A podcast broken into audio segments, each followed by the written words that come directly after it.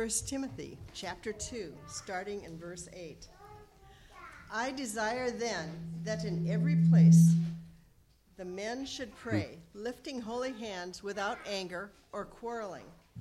Likewise, also, that women should adorn themselves in respectable apparel, with modesty and self control, not with braided hair and gold or pearls or costly attire, but with what is proper for women who profess godliness, with good works let a woman le- learn quietly with all submissiveness. I do not permit a woman to teach or to exercise authority over a man. Rather, she is to remain quiet. For Adam was formed first, then Eve. And Adam was not deceived, but the woman was deceived and became a transgressor. Yet she will be saved through childbearing if they continue in faith and love and holiness with self control. Dear Lord, today's passage was a message to the people of Ephesus by Paul. And we know, Lord, that all your word is, is breathed and inspiration from you. So, Lord, today give Pastor Matt wisdom as he presents uh, some of these difficult verses, Lord, for us to understand and show us to be um, humble enough to, to look at our lives and to say, what can we learn from this passage, Lord? um, I pray for all of us that you will open our eyes and our ears to what we are to hear. And I ask this in Christ Jesus' name. Amen. Amen. Well, some of you came to church this morning, and when you heard her read that passage, you were like, oh no, not this passage. I want to let you know uh, uh, that is uh, would be my feeling exactly as well. Um, I uh, uh, one of the things before we get into it, I want to let you know that 15 minutes after the service ends, so after this uh, message is done, um, we will have a, uh, a Q&A um, uh, for those of you who have any questions uh, about this text or anything related to that. So right after the service, um, after you can pick up your kids and stuff, your kids can hang out in here. Um, I'll have a Q&A. It'll be, I'll be set up right here. And I just want you to know that's available for you if you have questions. And when we come to difficult texts that are maybe hard to understand, I think we'll make this a normative practice um, for you so that you don't walk away with more questions than answers. Um, now, one of the things you may not realize is that generally, not exclusively, but generally, we teach verse by verse. Uh, we go through books of the Bible and we, we go verse by verse, we go passage by passage, and we try to understand God's word. Why do we do this?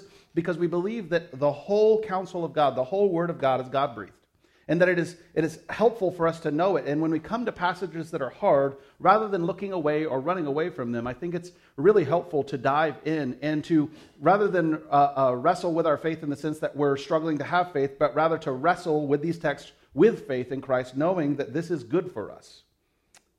So we're gonna we're gonna do that this morning. So before we do this, I want to give you just some basics of understanding of how we unpack passages because I think it's possible that many of you guys come in here and you don't have much knowledge of how do I come to the points that I make? How do we do this? How do we do this thing we call teaching the Word of God? Well, there are three basic steps that I go through when I put together a passage. First, I go I start with uh, exegesis. Now, that word is E X E G E I S I S. That is that is not the word Jesus with X in front of it, but rather it is um, it's a it's a Latin word that means like, for lack of a better, to bring out the text, to bring out the truth of the text, to explain the text. When we are doing exegesis in the text, we are seeking to understand what this text meant to the original hearers of the audience, or the original audience, the people who heard this for the first time. So this would be how did Timothy understand it, and how did the church of Ephesus understand it? When we to do this, to try to understand this, we do kind of uh, two things. Um, I, in fact, I heard uh, uh, from the guy who taught me uh, how to preach. One of the things he said: the most important thing you can learn about Bible study is context, context, and context. So we start with understanding the context of the text. Where does the text fall in, uh, in, the, in, in Scripture? What's going on in the text? What has been addressed so far? We try to follow the lines of reasoning to understand what a text says so we don't see a text in isolation, but we see it as a part of the whole. Second, we dive into the original languages. This is how do we, we understand the uh, context from uh, the text. We try to dive into the original languages, understanding what these words mean, because sometimes they're hard to translate words into English, words that could be translated one way or another way, and, and the people who translate the Bible from Greek into English have to make a decision. They can't just put all the words there, so oftentimes they're making decisions. So we dive into the original meanings. Whenever you hear me uh, bring out a Greek word, the reason why I do that is to help you understand maybe a more fulsome view of what that word means. So we, we start by following the lines of reasoning, the, the context within the text. We second, we dive into the original language. Third, we study parallel passages, looking for harmony, looking for what, what, what was going on in these other places that might mean something similar here. So first, when we're studying, when, when we're looking for exegesis, we start by uh, understanding the context from the text. Second, we understand we try to understand the context from culture. Now, this comes secondary to context within the text. However, it is also very important. So we try to understand the place, the setting, um, the people, the culture of the place that we're studying so that we might truly get it. Think of it this way when Jesus is teaching uh, uh, uh, at, Caesarea Philippi, many of you guys don't know this, but the context would say that no good Jewish kid would ever go to Caesarea Philippi. It was kind of a den of sin. But Jesus brought all of his disciples there. And then when Jesus says, uh, uh, uh, I will build my church and the gates of Hades will not prevail against it, most of us don't realize that in Caesarea Philippi, where they were, if you look back, there is a, there is a, a big opening in the rock that, that emits gas, and it's called the gates of Hades. Now, understanding that context helps you understand that Jesus is likely pointing at the gates of Hades when he is saying that. He's brought them there for this very purpose to teach them this very thing. Similarly, uh, uh, when you hear Jesus describing Samaritans, like when Jesus, um, when Jesus talks to the woman at the well, or when he tells the parable of the Good Samaritans, if you don't know the cultural context that Samaritans were hated by the Jews generally, that they were discriminated against by the Jews, then you don't get the fulsome meaning of the text. So you need to understand both what the text says and what the line of logic is in the text, but also the context to the best of our ability to understand it. So that's what we do in exegesis. So what I, what I try to do is I try to explain the text to you. Second, we interpret the passage. Now, this is the trickiest part. This is the hardest part. Once we understand what we think the passage means to its original audience, we seek to draw out the timeless truth found in the passage. We don't do this woodenly, um, by this by, by inflexibly. No, we try to understand the principle. We try to understand the timeless truth and what it means. So I'll give you an example when we read, greet one another with a holy kiss, we don't interpret that woodenly and I don't start walking up to all of you and start kissing you. Is that fair? You might say, well, but the Bible says it, and we, we should do what the Bible says, so maybe we should start greeting one another with a, uh, with, with, a, uh, with a holy kiss. Now, I would say, um, in a culture where that would be appropriate, that would make sense, but in our culture, that wouldn't make sense. What, but, the, but the principle of greeting one another with a holy kiss is something we should absolutely do. The timeless truth is that we should warmly, lovingly engage one another, embracing each other, caring for one another when we see one another. Do you see this? So we interpret the passage, we pull out the timeless truth. So we exegete, then we interpret, and then finally we apply the timeless truth to our modern context. What we do is we say, what's the truth that we see over here in, in, in the original, in, in the original audience would have heard? What's the timeless truth that we can draw forward to ours? And then we apply it to our modern context. So, for example, if we were saying greet one another with a holy kiss, I might, I, if I was preaching on that, I might bring up to you guys the idea that um, oftentimes it, it, we don't have a culture where we warmly greet one another, where we spend a lot of time um, really listening and caring and connecting and physically connecting with one another, giving hugs and handshakes and, um, and, and actually showing affection for one another in culturally appropriate ways for us. So we seek to. So, so just to kind of put it together, you have the EIA. This is what I do when I preach, okay? Um, this is exegete, understand and explain the original meaning, interpret, draw out the timeless meaning, and apply, um, that is, apply the timeless truths to our life. When we do this properly, we must always, always start with only one presupposition and no others. All right, oh, we, we start by interpreting the text with only one presupposition. This is that Scripture is true, God inspired, inerrant, and useful for teaching, reproofing, correction, and training up in righteousness. We start with the presupposition that this book is true over and against every other thing. So we don't start with any other presuppositions that we bring to the text. Because if we do, we commit the chief error of false teachers, which is what, what Bible, Bible interpreters call, or, or biblical scholars call eisegesis. This is when we take um, when we take a presupposition we have and we insert it into the text when we bend Scripture to fit our personal presuppositions and impose our will on the text rather than letting the text impose its will on us. So, with that being said, why am I going into this? Because this morning I'm going to seek to do this. I'm going to seek, seek to exegete clearly, interpret faithfully, and to apply passionately the text that we see before us. This text is not easy. In fact, many of you have likely heard these verses quoted in a ham fisted way that didn't edify you or teach you or encourage you, but rather put you in your place as a less than person. And for, before we go any further, I want, you under, I want you to say this to you if that's happened to you. I'm sorry that you went through that. That is not the point of this text. And it was ne- this text was never meant to push one gender down and eh, exalt another gender. So before we go any further, I want you to hear that. That people who've done that to you, people who might have said these things to you, people who might have uh, uh quoted these verses out of context to you and eisegeted them in a way that caused harm to you, I want to start by saying, I'm sorry that you went through that. And my hope is, is that this morning maybe we can reconstruct your understanding of this text and maybe even cause you to glory in the truth that's found in this text rather than uh, being frustrated with it. It's my goal to interpret this text faithfully. However, many people I respect, in their honest, sincere um, uh, uh, push uh, to, to understand what this text means, come to slightly different conclusions than I'll come to. I think they're wrong, but I still regard them as close friends and brothers and sisters. Why? Because while this issue is important and it's not to be diminished, it is not most important. The gospel is most important. We must triage uh, this doctrine properly. We don't elevate it to primary importance, but we don't disregard it as having no importance whatsoever.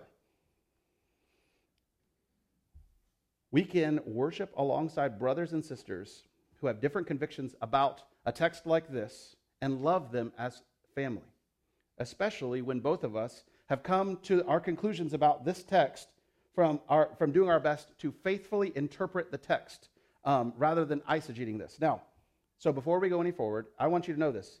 If you bristle at this text, if, um, if, if, you look at this text and you say, I don't, I, I don't think this text is true, or I don't think it's right, or things like this, I want you to understand the problem is not with this text, it's with your heart. The Bible makes it clear that the Word of God is there for our edification. And if you don't want to look to this Word of God and let it inform you and teach you, there's a problem with our heart. In fact, we're, we're saying, actually, I don't want to give the Bible authority in my life. You're, you're saying, I want to be authority in my life, and I want to reject certain scriptures, which is what some have done. So, before we go into this text, I want to start by praying. I want to ask all of you to take a, a, few moments and to pray, to ask God for wisdom, to ask God for ears to hear, to ask God to give you a clear understanding of this as we go through it. And then we will start diving in, breaking this down verse by verse, exegeting, interpreting, and applying it as we go. Let's pray. Lord, as we take a few moments to pray, Jesus, I ask that God, you would be sovereign in this place. Lord, that you would fill us with your spirit, and God, that you would give us clear direction for your glory.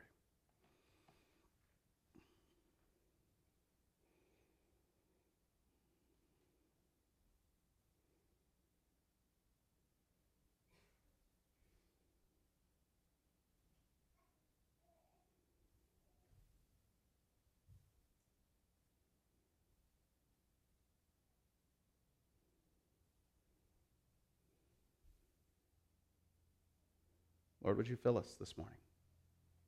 Would you direct us this morning? Would you direct my mouth to speak only truth? Lord, would you take out any presuppositions I might be coming to this text with, and Lord, help me to speak the truth faithfully. Lord, would you, uh, Lord, would you tear down any, any strongholds of the enemy, any, any footholds of the enemy in our lives, Lord, that have, that have kept us from enjoying you? Lord, would you allow this text to nourish our souls this morning for your glory? I ask these things in Jesus' name. Amen. So, we're in 1 Timothy. We've been walking through 1 Timothy as we've been going, and um, we, we understand that Paul has been addressing issues within the Ephesian church, and he's been addressing them um, through Timothy. Uh, obviously, somehow Paul has found out what's going on in the Ephesian church. Likely, Timothy has written him a letter, but he might have received reports in other ways, shapes, or forms. But Paul is addressing what he knows to be issues in the Ephesian church, and he's giving instructions to Timothy. Now, this context in chapter 2, we saw last week, it started off with times of corporate prayer together. Uh, Paul is specifically challenging them on how they might pray, when they should pray, how they, all the things they should do in prayer. And he's still in the context of corporate worship, corporate times of prayer and worship together. Now, Paul is giving the instructions that we're going to go through in this text for a reason to correct If you, I, I said this a couple weeks ago. If you ever see a sign that has that that's weird, that sign is there for a reason. If it says, please, you know, if it says something like, please do, do not eat other people's yogurt out of the refrigerator, you know that somebody has eaten other people's yogurt out of the refrigerator. Is that fair? So you don't give instructions uh, like, like, like, like these kind of instructions, do not do this, unless those things are being done. So Paul is clearly addressing issues that he knows about in the Ephesian church. And he is commanding Timothy, he is actually, he is encouraging Timothy to address these things. So let's get into verse 8. Let's start with verse 8. It says, I desire that in every place men should pray, lifting holy hands without anger and quarreling. Evidently, there were men in Ephesus who needed to hear this. There were men who were struggling with anger and fighting and all sorts of quarreling, men who lost their temper, who flared up with anger, men who would be quick to fight in situations. Paul's exhortation to Timothy is to instruct them to pray. Before you raise your voice in anger, raise your hands in prayer. Before you berate someone for failing, talk to Jesus, asking him to draw near to you, asking him to give you patience, wisdom, mercy, and grace.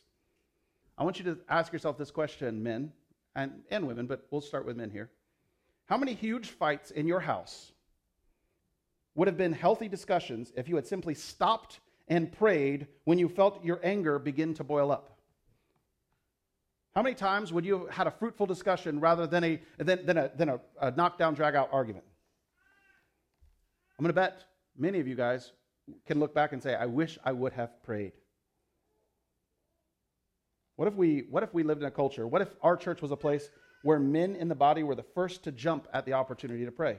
What if we were a church full of men who believed in the power of prayer, men who initiated prayer with their family, men who initiated prayer in the church, men who sought to who, who, who see prayer as a first response, not a last resort. Don't worry, women, I'll get to you in a second. So back to the text. Evidently, these men were filled with anger. This was going on in the Ephesian church, causing disputes and causing uh, disturbances in their worship. How did this cause a disturbance in the worship? Well, many of you guys have experienced this. If, you ever, if you've ever been to a church service where people are angry at each other, maybe they're even seething with anger at each other, maybe there's disputes or unresolved uh, uh, court fighting bubbling underneath the surface, you know how distracting it can be how it can draw your attention away from Jesus, how hard it can be to even come to church when you know that there's fighting happening in the body of Christ, when you know that people are angry with each other.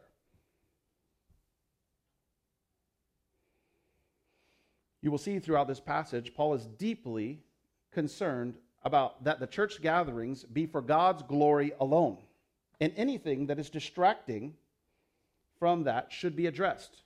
Paul is desiring that the t- worship times would be orderly. Why is Paul so concerned with orderliness in church gatherings?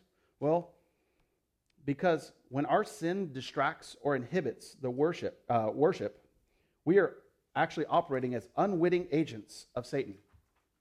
Here's what I mean. It is their enemy's goal to keep us, to keep us as followers of God from worshiping God together faithfully. The last thing our enemy wants is believers united together, worshiping Jesus with one accord, using our gifts to build one another up.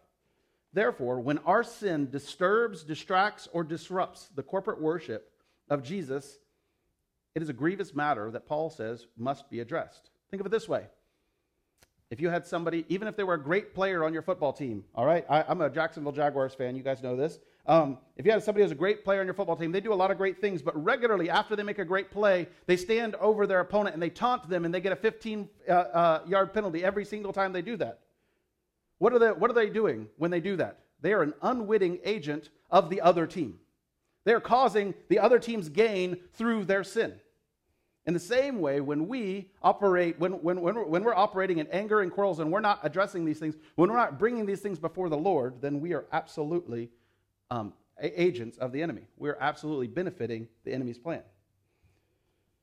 So, men, when you find your heart seething with anger, when there's a dispute that is unresolved, pray.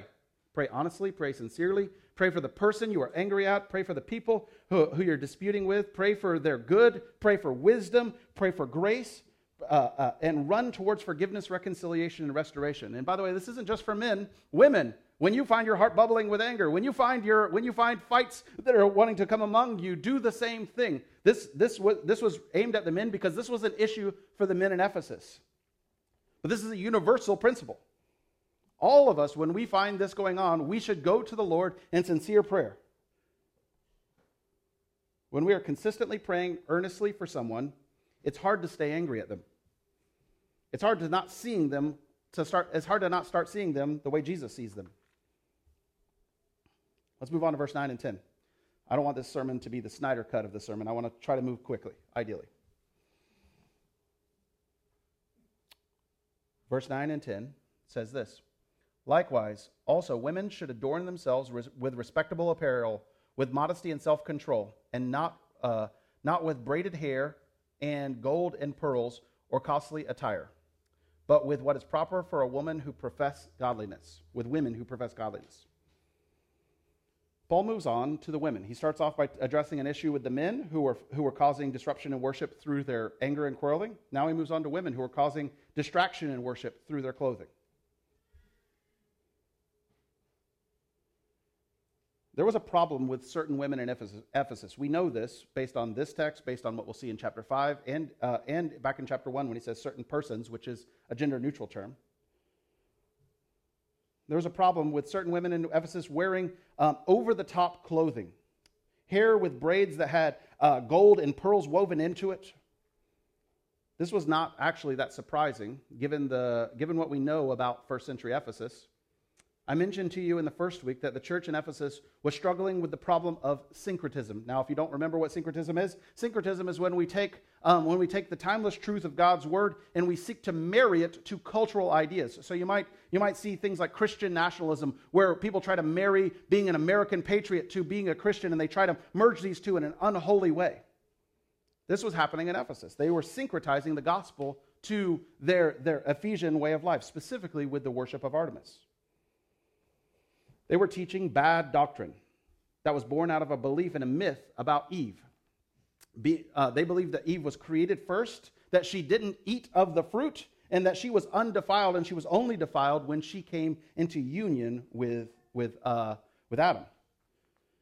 The name of this belief, if you want to look it up and uh, afterwards, it's called Proto Gnosticism. Basically, this myth had infected the early church. This belief had infected the early church in Ephesus because it basically took Artemis out of their worship and inserted Eve in because, because Artemis was born first. Artemis was not defiled. Artemis was all these good things to the Ephesians. So they just basically plugged Eve in as Artemis.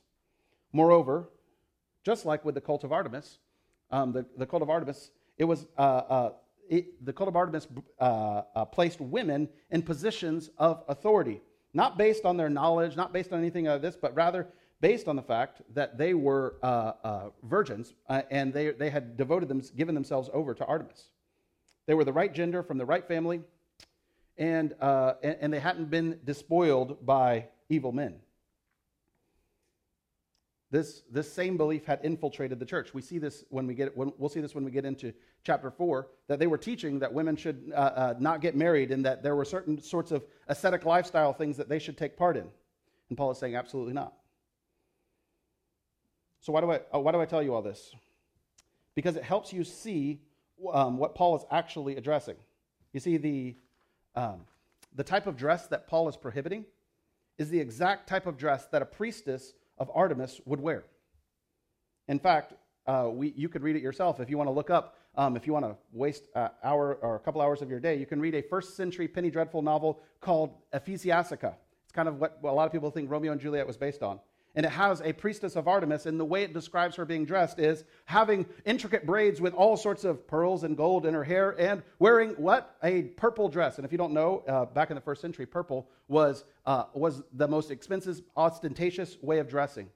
If you had purple, you were basically royalty or extremely rich. This is what the priestess of Artemis, of Artemis would wear. And it seems as though that there were these, these, these, uh, these certain women that were in the, in the, uh, the Ephesian church were seeming to emulate that in the way that they were dressing. In, in that era, the way they were dressing is as ostentatious as it gets. It screams, Look at me, look at me.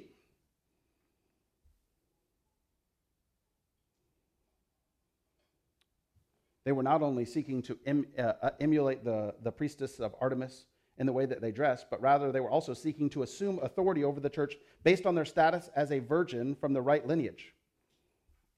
So Paul writes to Timothy, instructing, uh, instructing him to teach the women of Ephesus not to dress in these elaborate, ostentatious um, ways in all this apparel. Why? Because it was drawing attention to themselves and, uh, uh, and away from Jesus. It was a distraction in worship and served to disrupt the worship of Jesus, which is of primary importance. Paul says that the women are to dress in respectable apparel, it says, with, modest, uh, modest, uh, with modesty and self control. These three words here, respectable, is the word kosmios. It means orderly, virtuous, or decent. The, the word modesty here is the word um, in Greek, which means uh, modesty or in a way that doesn't bring shame. If any of you have the King, James A's, it says shamefacedly. And then the last word is sophrosune, which is self control. That means sobriety or rational dress, uh, self control. This would have been one of the primary virtues of a Greek woman, a Greek woman should have. Now, before we go any further, I want to give a short excursus on what modesty is. I want to start by saying that actually, modesty is a subject that I avoided um, for, most of, uh, for most of my ministry career mostly because the way I had seen it handled in the body of Christ always left me feeling gross. The arguments that I heard growing up were something like this Girls, you better cover up because if you don't, you're going to cause these men to lust. In fact, the worst of these arguments said something like this They said, If you dress like a harlot, you deserve to be treated like a harlot. Maybe you've heard these things before. Before we go any further, I want to say that this ideology is categorically false. Moreover, men, if you think it's acceptable to leer at a woman because she's scantily clad, no. Just no. Even if someone is intentionally seeking perverse attention through their dress, our hearts should break for them, not burn with lust for them. We should pray for them that they would be set free from the bondage that they are in. So, what is modesty then? If it's not that, what I just said? Well, modesty is simply put, is dressing for the glory of God. It is not making a spectacle of yourself with your dress. Why? Because when we make a spectacle of, of, ourselves in the way we dress, it becomes about our glory and not God and His glory.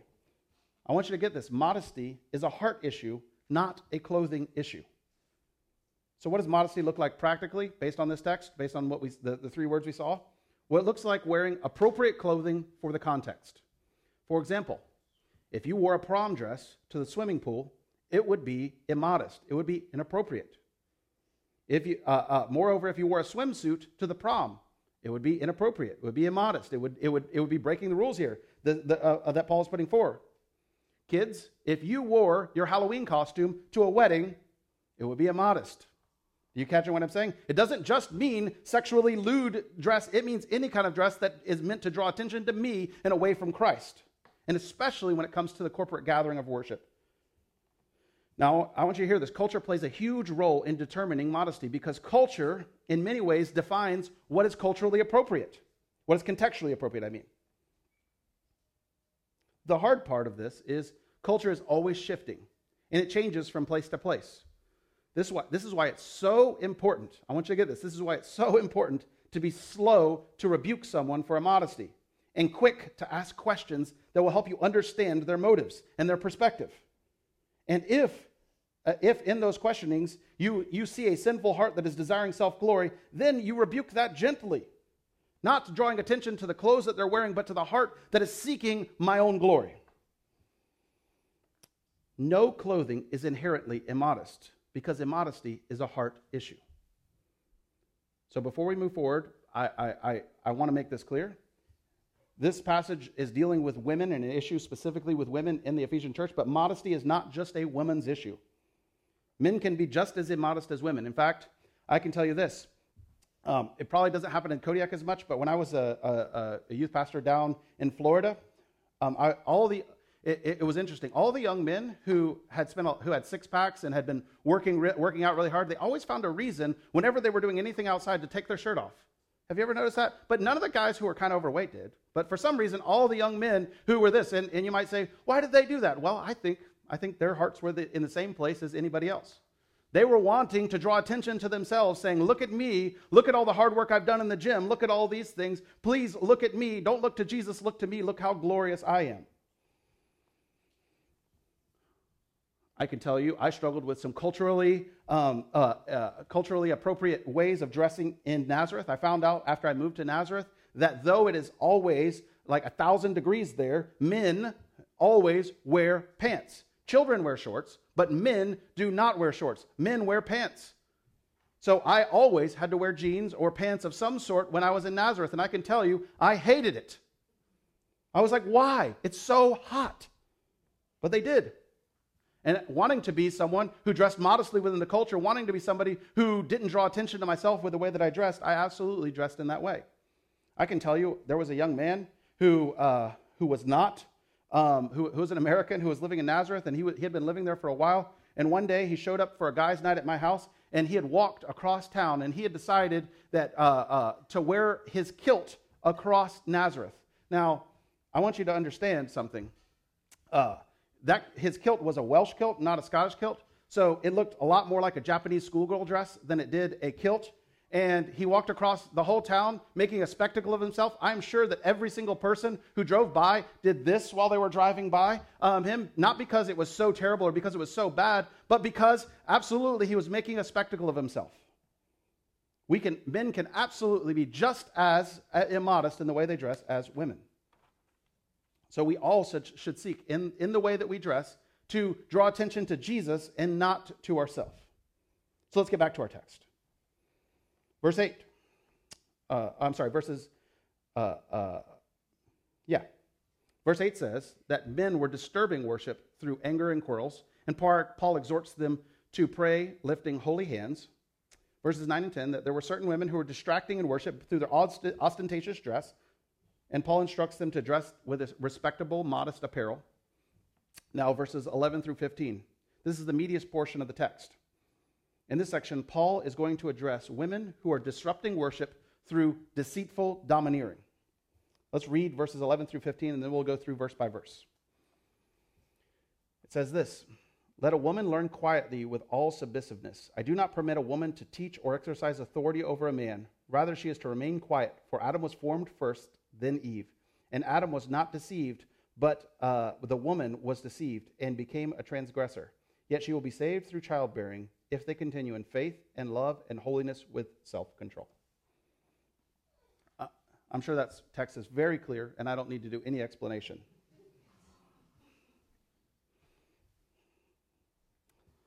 Let's start with verse 11. Verse 11, at, at first glance, might sound chauvinistic. Let a woman learn in, in quietness and in all submission. Many of you probably read it this way. But actually, I believe, believe it or not, I think you might have it backwards. I think the, the person who would have read it in the original context would have taken something very differently than what you're taking from it. You see, women uh, uh, in most of, uh, most of the Roman world in the first century, all, all throughout the empire, were not generally educated. Jewish women received some education, but not a lot, not nearly as much as men. And Paul here is instructing Timothy to teach these women the truth so that they might walk in the truth. That would be countercultural. How does Paul say that these women should learn? Well, he says they should learn in quietness and submission. Um, this word quietness is the same word we see up at the beginning of chapter 2 when it says that we should live a quiet life. Doesn't mean we should be silent. It means that we, uh, it means that the picture here is that we're not making a spectacle of ourselves. We're not constantly talking, but rather we are turning off our transmitter and we are turning on our receiver. So that when we come to be to learning, if you come with your transmitter on when you come to a learning environment, what happens? You don't learn anything because you're too busy talking. You're too busy transmitting. So Paul is saying, no, in quietness, we, I, I want you to learn. And then in submission, simply put, this is coming under the leadership of the teacher letting them teach you mold and mold your thinking so that you might uh, so they might help you mature. I want you to hear this. This is how all of us are to learn. All of us are to learn not just women men and women. When we learn we come in quietness. We listen to the teacher. We, we, we try to receive everything they can and we come in submission to their leadership. We come listening to them and seeking to learn from them Ashley is a coach of the track and the cross country team. And I want you to imagine she had a student on her team who uh, she's trying to coach, trying to teach them how to do a specific task. And instead of listening, they're constantly saying how they know how to do it better. And then when she gives them instructions on how to do a certain thing, they say, actually, no, I'm going to do it my way. Would you think that person would be a good athlete? Would you think that person would, would be coached very well? No. This is what's going on here is that these women were not willing to listen and to learn and to be built up to mature so that they might be able to edify the body and use their gifts for the glory of God, but rather they were too busy seeking to dominate and, uh, uh and, and teach, which we'll see in just a moment.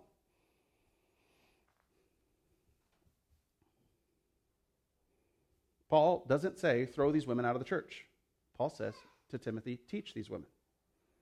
Now let's move on to, to verse 12. We're going to take it phrase by phrase because um, I'm going to do something here, just I want you to go. We're going to go deep into the Greek here, and I want to apologize for this because I don't like to do this in a sermon. However, I think there's some, some helpful things to draw out when we get into this. So it says, Paul says, first of all, he says, I do not permit a woman. Uh, properly rendered from Greek, it says, I am not allowing or I am not permitting a woman. Some have tried to argue that Paul's use of the first person in the present, the present progressive tense um, is, is, is meaning that basically this is uh, Paul's personal conviction and not a command. But I want to tell you, I've researched this thoroughly, and I can tell you that that is not what the Greek seems to indicate. In fact, it seems to indicate the opposite. Paul is clearly giving Timothy an instruction here on how to address these women who were disrupting worship and making it about themselves and not Jesus.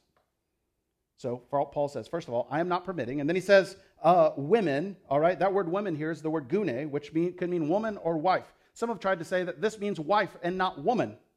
But it, for that to be the case, that, that, would, that would make this uh, uh, about a household, not a, the corporate worship gathering. But it seems that Paul, in all of his addressing here, he's talking about the corporate worship, orderly worship.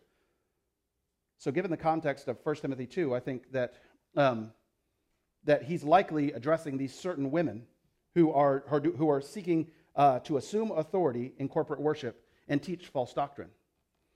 So, we see Paul is saying, I'm not permitting a woman. And then he says, to do two things to teach or take authority.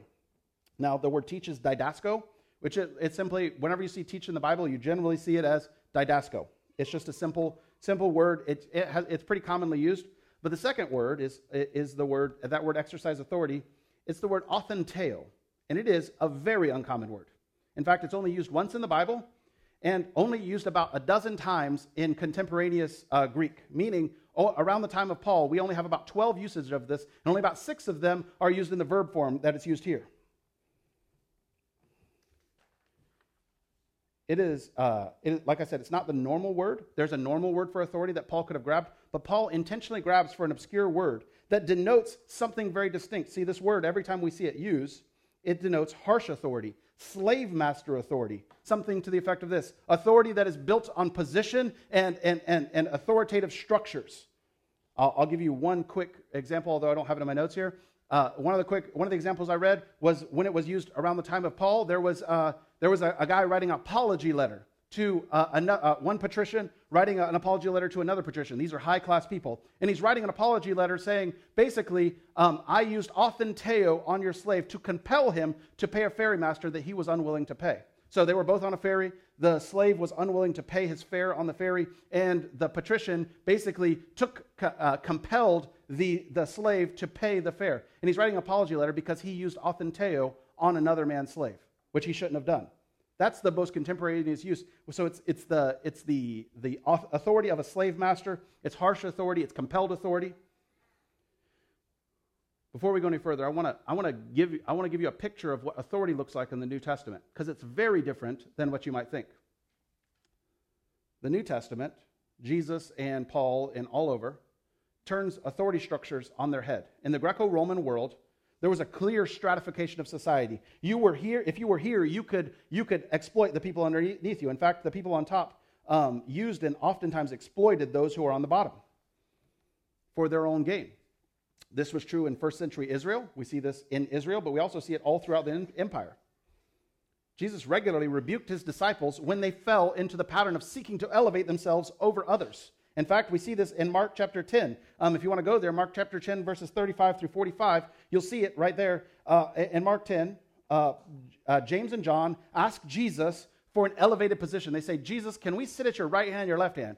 You, you might think that's not a big deal. What, he, what they're really saying is, Jesus, can we assume authority over all the rest of the disciples? Can we be in this authoritative position? In verse 42, let's, let's read verse 42. It says this And Jesus, knowing that, oh, I'm sorry, and Jesus called them to him and said to them, You know that those who are considered the rulers of the Gentiles lord it over them, and that their great, one, great ones exercise authority over them. But it shall not be so among you.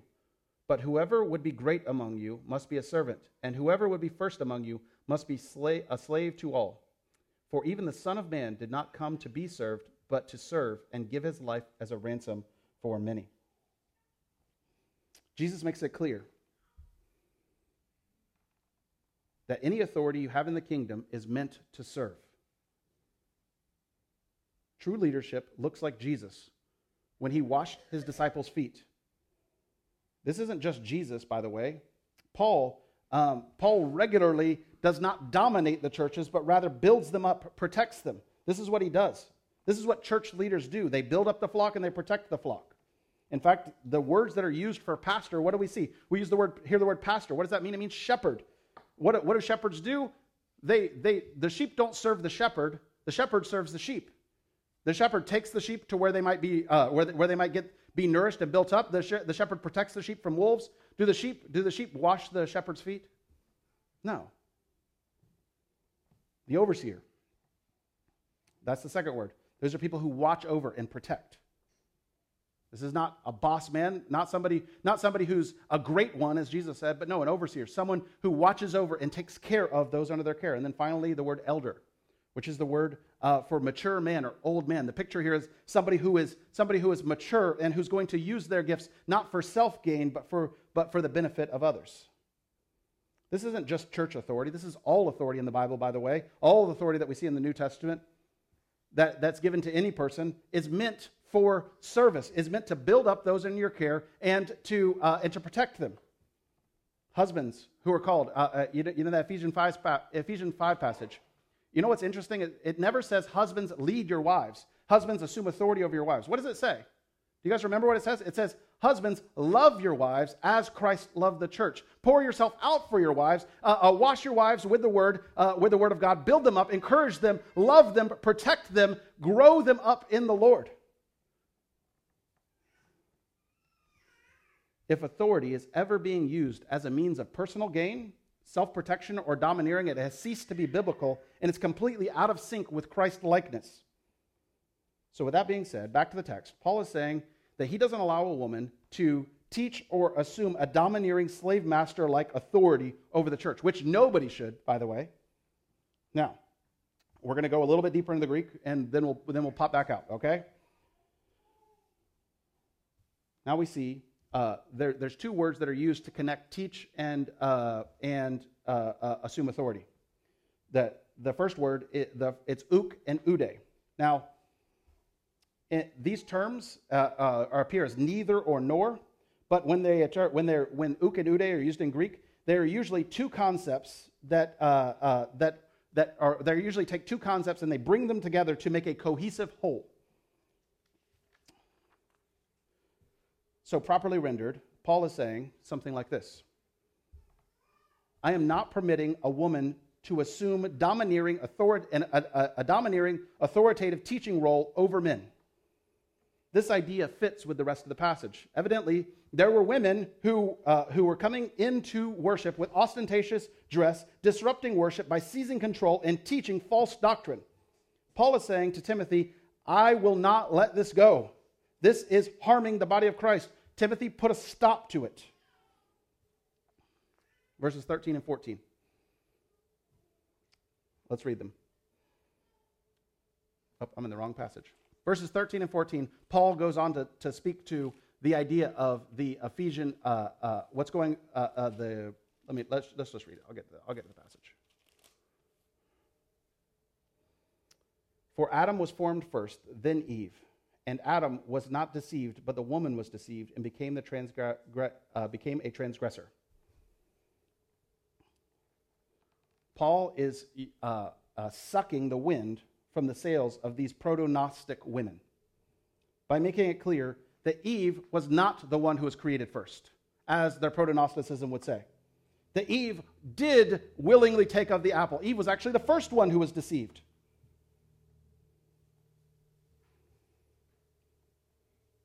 They are, they, just because they are women and just because they, they, they dress in this dress and just because they, they, they they come from this virgin background, they cannot come and claim authority based on these characteristics. No, Paul is saying, no, your belief in these myths is not true. The truth is, is that uh, Adam was formed first and Eve was born from him, not vice versa. And that Eve took the apple willingly, just like, uh, uh, ju- just like the, the Bible says. Basically, in saying this, he is undermining any claim to authority they had by being undefiled by men. Just to be clear, I want you, I want to hear, I want you to hear what this text does not say.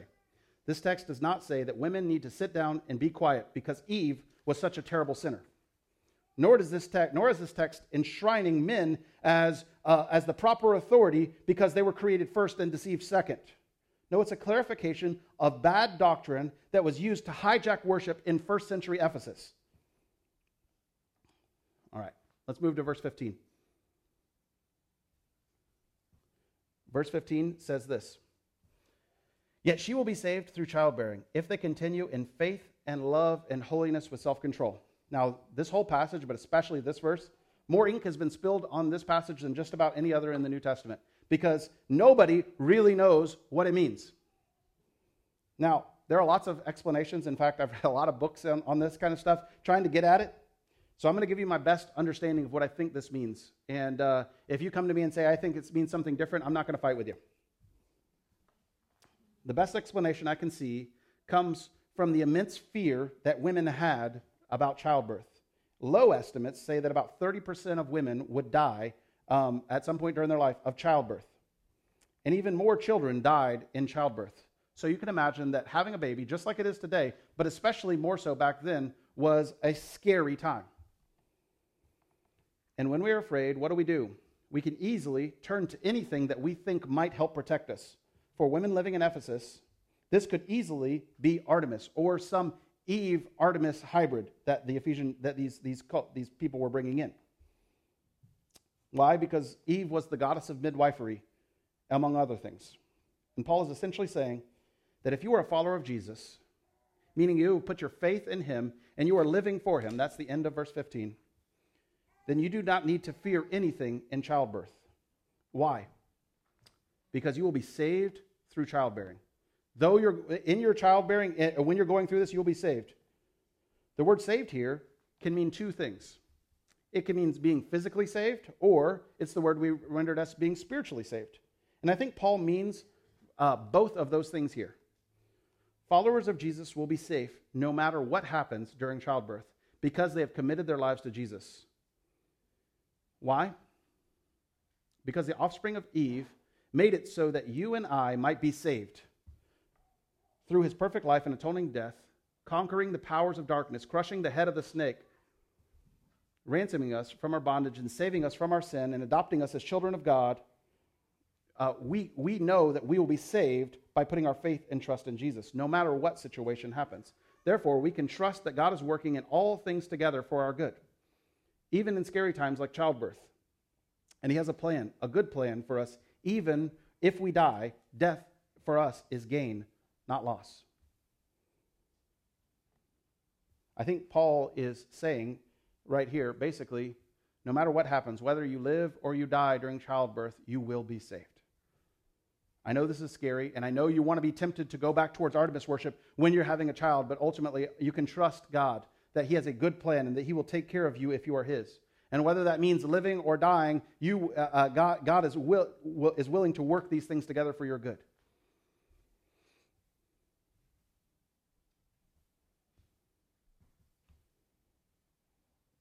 So, circling around to orderly worship. Paul, Paul is saying to, uh, that there are men who are disturbing worship through their anger and their quarreling. And he, and he is saying to them, pray. He's saying to women who are distracting with their ostentatious dress, he is saying to these women, He's saying to these women, dress in appropriate ways that bring glory to God, that draw attention to Jesus, not yourself. And to the women who were disrupting worship, who were intentionally seeking to take, take, uh, take domineering control and teach false teachings, Paul is, Paul is saying to, these, to, these, uh, to Timothy to um, have these women sit and learn, not allow them to teach. Jesus is to be primary in our worship. And anything that inhibits this must be addressed. When you, when you come to church every single morning, if, if it's about you and your glory, if it's about what people might think of you, if, you were, if you're worried about anything else except for glorifying, uh, glorifying Jesus when you come on a Sunday morning, I can, I, I'm telling you that you're falling into line with some of the issues that we see in this chapter. Especially if your sin in this regard is disrupting worship, if it's causing worship to come out of order. So, my challenge to you this morning is um, to every Sunday when you come here, come prepared to, to receive, come prepared to draw your attention to Jesus, to focus on Him, and to do nothing to build your own kingdom, but to build Christ's kingdom for His glory. This is what it means to be a follower of Jesus. Not to live for ourselves, but to live for Him and His glory alone. Let us pray. Lord Jesus, I thank you for your word. I pray that God, it would challenge us, it would grow us, it would shape us. Lord, I pray that as we approach hard texts like this, Lord, I pray that you would use these texts to build us up. Lord, to deepen our faith. Lord, to grow, grow us in our understanding of your word. Lord Jesus, I pray that God, you would work for your glory um, this morning. Lord, I pray that for those who, who've been in bondage to um, almost, almost having a hidden hatred towards you based on their understanding of these, this text, Lord, I pray that God, you would soften their heart this morning, and Lord, that they would come to enjoy your glory, Lord, the, the glory that is to be found in knowing you and enjoying you. Lord Jesus, I pray that God, you would tear down strongholds and footholds in the lives of followers of Jesus here this morning. Lord, I love you and I praise you. I ask these things in Jesus' name. Amen. Thank you, Matt.